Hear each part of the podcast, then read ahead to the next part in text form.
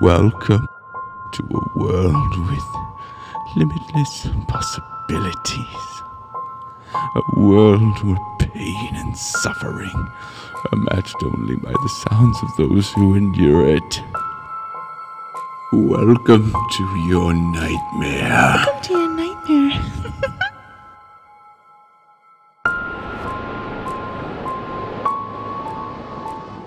Hello, everyone, and welcome back to Nightmare. Tonight's episode, I'm going to be narrating a tale called I Asked My Best Friend to Tell Me the Scariest Thing That Had Ever Happened to Him. Written by Sapphire Lion 15 on Reddit No Sleep.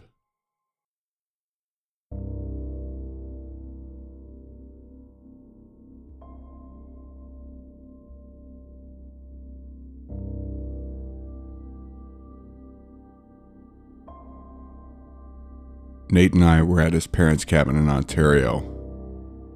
To celebrate the start of summer, we'd both taken a week off of work and planned a four day vacation of nothing but hiking, biking, canoeing, and enjoying a break from our hectic lives in the city.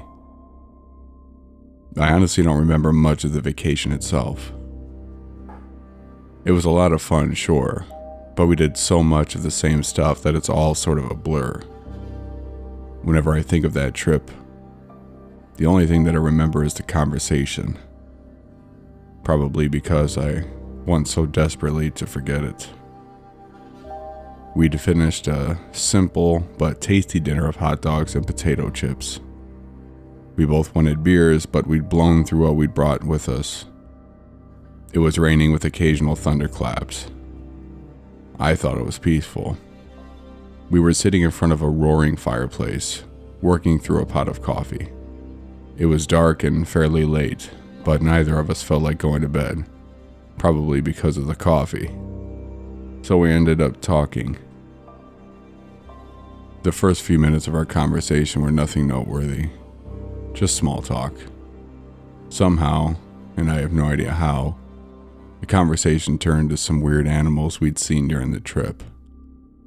Nate brought up how, while we'd been hiking the day before, a snake had slithered across the trail most likely startled by us. I had let out a very unmanly scream and jumped a foot in the air. I chuckled and explained that I was afraid of snakes because when I was nine, my brother's pet boa constrictor escaped its terrarium, made its way out of his bedroom, and ate my pet hamster. My parents got rid of the boa and made my brother apologize to me, but I'd been afraid of the reptiles ever since. I said without exaggeration that walking in on that creature swallowing my still kicking hamster was the scariest thing I ever saw. Nate looked sympathetic and handed me a cookie from the package we'd been snacking on. We were silent for a minute, listening to the rain and fire when I asked the question What's the scariest thing that ever happened to you? Nate seemed to freeze. I wondered for a moment if he hadn't heard me. Then I noticed that his coffee cup was shaking violently. The thankfully lukewarm at that point coffee had spilled all over his hands and on top of the blanket in his lap. Nate? The sound of my voice brought him back to reality. He sucked in a quick breath and noticed that his hand and blanket were soaked in coffee. He frowned and got up, swearing at the spilled coffee. I, am sorry, I just. No, I'm sorry. I didn't know you'd, you know, freeze up like that. You don't have to tell me if you don't know. He was so blunt that it surprised me. He'd gotten rid of the ruined blanket. It was a cheap one anyway. Wiped off his hand and refilled his coffee cup. He came back and sat in his chair, facing me. We'd been friends for years, but I'd never seen him look so grave. It's been years since I thought of it. The scariest thing that ever happened to me. As much as I want to, though, I'll never forget it. Do you want to talk about it? No. But I will. I need to. Just remember something for me. I'm not making this up. I couldn't if I tried. This isn't some campfire ghost story that happened to my brother's friend's sister's mailman or anything like that. I'm not making this up, okay? I nodded. Despite his warnings, my interest had tripled. He sighed and took a long sip from his coffee. He turned and faced the fire. He didn't look at me once through the story. I asked questions, and he answered every one, but he never turned away from the fire. I was 17 and feeling like I was the king of the world. I'd just paid for, with my parents' help, a used but nice red pickup truck. One of the prettiest girls in my school was my girlfriend. I had just gotten a letter of acceptance to my dad's alma mater. I thought things couldn't get better. To celebrate, my girlfriend Sabrina and our friend AJ and a lot of our friends threw a party. I don't really remember it, but it's where I first heard about the old Raindrop Inn. The Raindrop Inn? Yeah, it was some old hotel back in the 1920s or 1930s.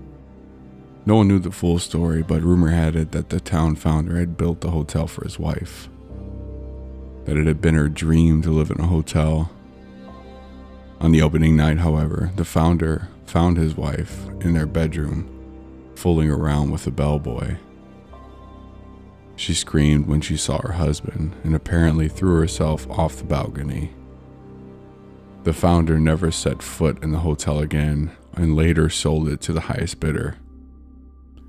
It was open for another 20 years. During that time, 18 people died in it. Most of them committed suicide, jumping off the balcony just like the founder's wife. A maid who saw one of them jump says that the guest screamed, Leave me alone, into the bedroom before she jumped off the balcony. When the maid checked, there was no one in the bedroom. What about the other guests? The ones that didn't commit suicide? Only five of the dead guests didn't. I don't remember the other two, but there was a couple that were found tied together in a full bathtub, fully clothed, with a plugged in TV in there with them. The other was a five year old boy who just disappeared. His mother told the police that she'd tucked her son into bed and heard some terrible squealing noise after she shut the door. She described it as a sort of squeal of delight and it wasn't from her son. She ran back in, and he was gone. No body, no blood, nothing. Apparently, that was the last straw. The owner was sick of bad publicity and closed the place down. I learned all of this the night of that party. I didn't believe it and told the guys that they told a nice ghost story. They got defensive and told me to go see it for myself if I didn't believe them.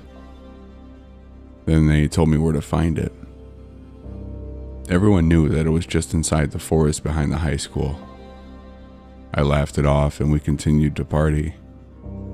But I kept that story in my mind. The next night, Sabrina was over at my house. We were trying to watch a movie, but my little brother Pete wouldn't leave us alone. He kept saying that it was his turn for the TV, that he was going to tell mom if we didn't hand over the remote. Do you have a little brother? I nodded. Then you probably know how I felt. I finally threw the remote down on the couch and went onto the porch with Sabrina. We were talking, she was suggesting we go to her house to watch the movie. I forgot what exactly we were talking about, Anyway, my mom walks out of the house and tells me that she needs to run out for a few hours. She was a vet, and some butthole, her words, not mine, had run over a dog. She told me I was in charge and asked Sabrina if she wanted to ride home. She said no, that we're going to finish our movie.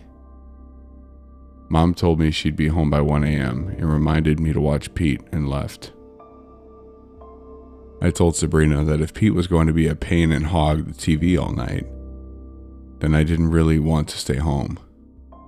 It was a Friday night, not to mention the start of summer. I told her that we should do something exciting, something cool. She asked me what I wanted to do. At that point, it was 8 at night and a few places were closed. I thought for a second before I remembered the night before. I asked her if she had heard about the raindrop inn. Surprisingly, she hadn't. I told her what the guys had told me the night before. She listened but asked when I was done why I brought it up. I told her that I wanted to go see it. She laughed at me. Very funny. I told her I was serious. If it was as close as the guys at the party had said, then we could be there and back before my mom got home. She was quiet for a second, then started to look excited. She'd always had a bit of fascination with urban legends, and I knew that it wouldn't take much convincing to get her to go to the old hotel. But then her face fell again. You have to watch your brother, remember? There's no way that he wouldn't tell your mom. I cursed under my breath. She was right. If Pete knew what we were doing, he'd want to come. The kid had read every Goosebumps book twice and loved scary stuff. If he came, he'd ruin the fun. And if we left, he'd tell mom. Then I had an idea. When I was a kid, my dad got Pete and I into collecting those little Hot Wheels cars. I kept up my collection even in my teens and had about 300 by that night. Pete had less than half of that, and he was seriously jealous of my collection. I even caught him in my room once or twice, trying to steal the more impressive models. I told Sabrina that I knew what to do and went inside. Pete had turned the TV to one of those kids' channels and got mad when I paused it. But he heard me out. I told him that I would give him 50 of the cars from my collection. His choice. If he didn't tell mom about Sabrina and I going out for a while. He agreed, but asked where we were going. Just some place some friends at school told me about. He seemed suspicious, but nodded. He then turned back to the TV and pulled his favorite red baseball cap down to his eyebrows, signaling that the conversation was over. I went up to my room to grab a flashlight and a jacket. When I came downstairs, the TV was off and Pete was gone. I assumed that he'd gone to his room and went back to the porch. Sabrina was annoyed that I'd taken so long, but then smiled and said she wanted to go. I turned towards my truck and was halfway to the driveway when Sabrina told me to turn around. I had left the front door open. I pulled my key from my pocket, shut the door, and locked it, but I was confused. I was sure I'd locked the door on the way out the first time, hadn't I? I shook it off and went to the car with Sabrina. I was barely five minutes from our house to the high school, but we wasted 10 driving around looking for the old unkempt road that allegedly led to Raindrop Inn. Finally, I parked my truck and we both got out. I turned on my flashlight and we walked around. Finally, Sabrina spotted it. You wouldn't notice it from a distance, as a lot of grass had grown between the cracks. But there was a lot of really broken asphalt that made a trail leading into the woods. We looked at each other and grinned. We were about to start when I heard a sound like a car door slamming. We both turned to my truck, but there was nothing there. I remembered then that I hadn't locked it and pressed the button on the key fob. Sabrina, more eager now than ever, grabbed my upper arm and pulled me down the path. We walked for maybe 20 minutes before we found it. We both sort of froze when it came into view. I don't think either of us had completely believed that it was real, but there it was. It looked like it had once been nice. It was three stories tall. It must have been really well built if it was still standing after 70 years, 50 of them with no maintenance. Still, the age showed. The building was being strangled by kudzu, with every window being broken or having no glass at all. The original color of the walls was impossible to guess, as the wind, rain, and time had turned them an earthy brown. The roof was missing multiple tiles. There were massive cracks in the walls, and the front porch was sagging. To top it all off, we clearly had been the first people to visit the place. Graffiti written in neon orange spray paint had been sprayed on several blank spots on the walls. Keep out, run, stay away, danger, stuff like that was written wherever the artist could find space. We should have gone home right there and then. I was scared out of my mind, and judging by how tightly she was holding my hand, Sabrina was too. But we still wanted to go in. Maybe I was being stupid that night. Maybe I wanted to look tough in front of my girlfriend. I don't know. But we went in. The hotel was even creepier inside. At first glance, I thought it looked more like an old barn than an old hotel. Then, as my eyes adjusted to the dark, I saw that yes, it had been a hotel. There was the front desk, covered in mouse turds. There was the lobby bell, so rusty that it would never ring again. The half eaten couch, lopsided love seat, and upside down chair had been the sitting area in the lobby. There was even a luggage cart, buried under so many dusty cobwebs that it looked like a sheer white curtain had been draped over it. From holes in the ceiling, moonlight illuminated the room. Well, this is inviting, Sabrina whispered. Are you scared? I whispered back, hoping she would say yes so that we could leave. No, she responded, still whispering.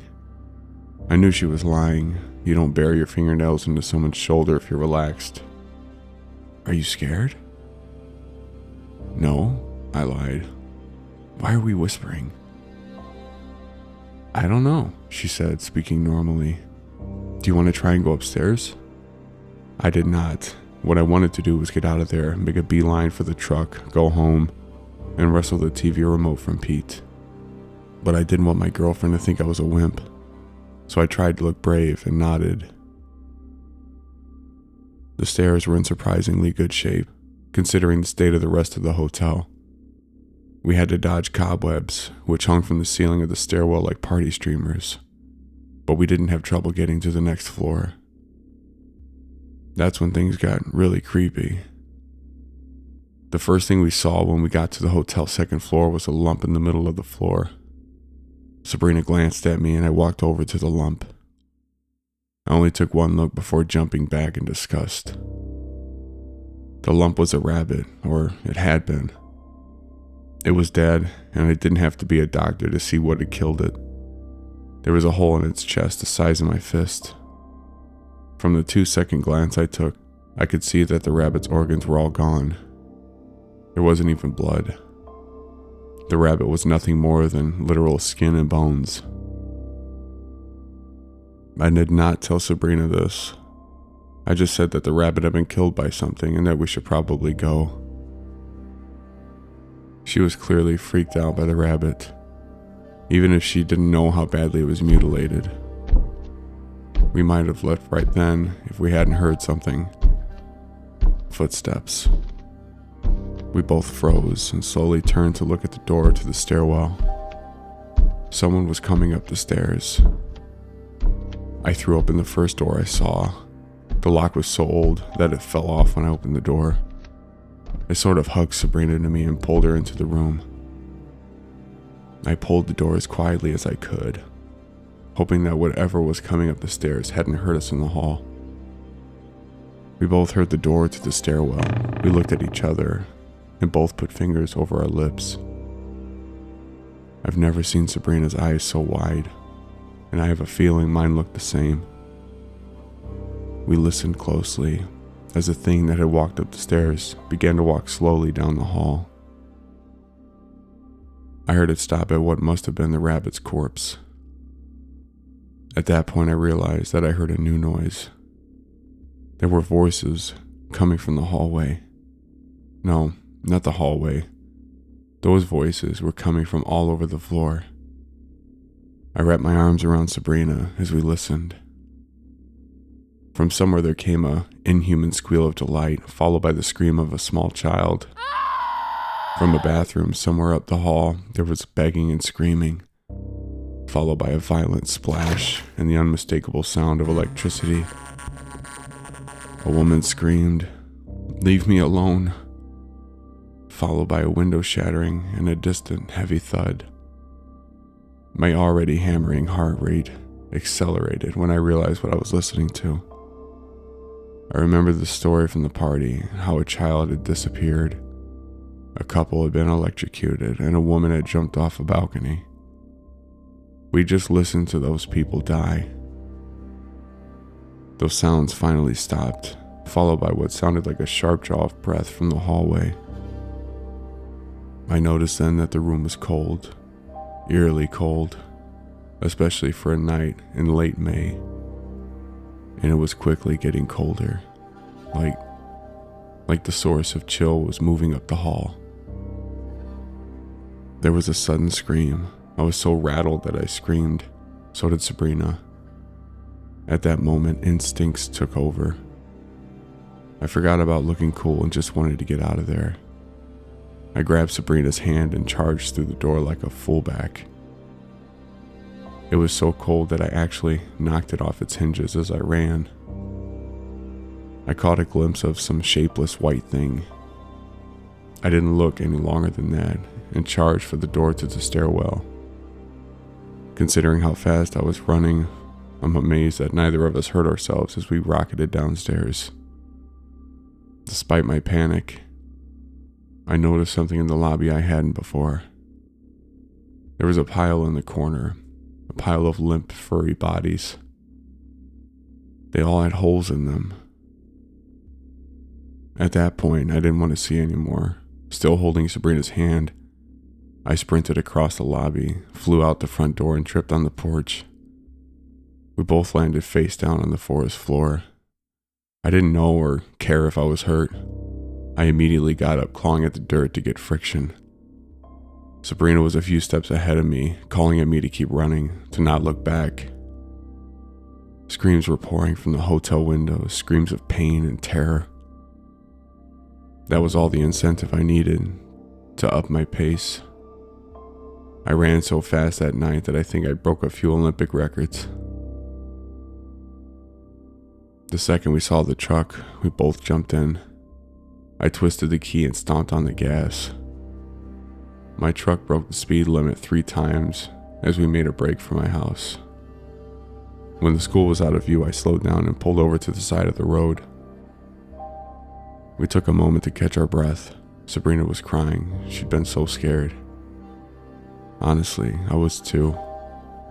Nothing in my life had prepared me for that. I wondered how close we'd come to disappearing or dying that night.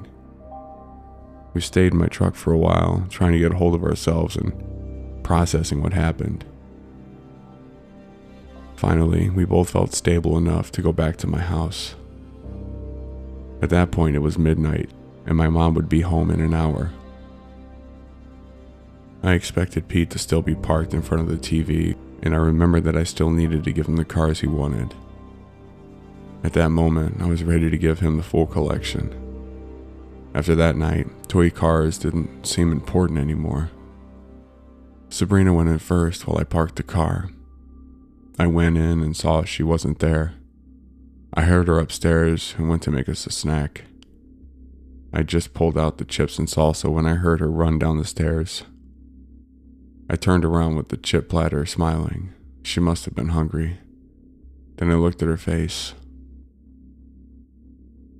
That's when I saw how scared she was. She looked me in the eyes and practically shouted, Where's your brother? Tears started streaming down his face. Pete had hidden in the back of my truck. He'd overheard what I said on the porch about the hotel and he'd gone with us. He opened the front door, he slammed my truck door, and he was making the footsteps we'd heard on the stairs. And he was the one who screamed. I. I left him there. For a few minutes, he was silent. I sat back stunned. I didn't know what to say. Finally, he spoke again. A week later, I went back to that hotel. I don't know why. Closure, maybe? As I drove up, I saw it on the porch. I didn't want to see it. I didn't want it to be there, but it was. Pete's red baseball cap. He took a deep breath and finally looked at me again. And that is the scariest thing that ever happened to me. We didn't speak for the rest of the night. The fire was still blazing, and the rain was still hammering down. But it wasn't peaceful anymore.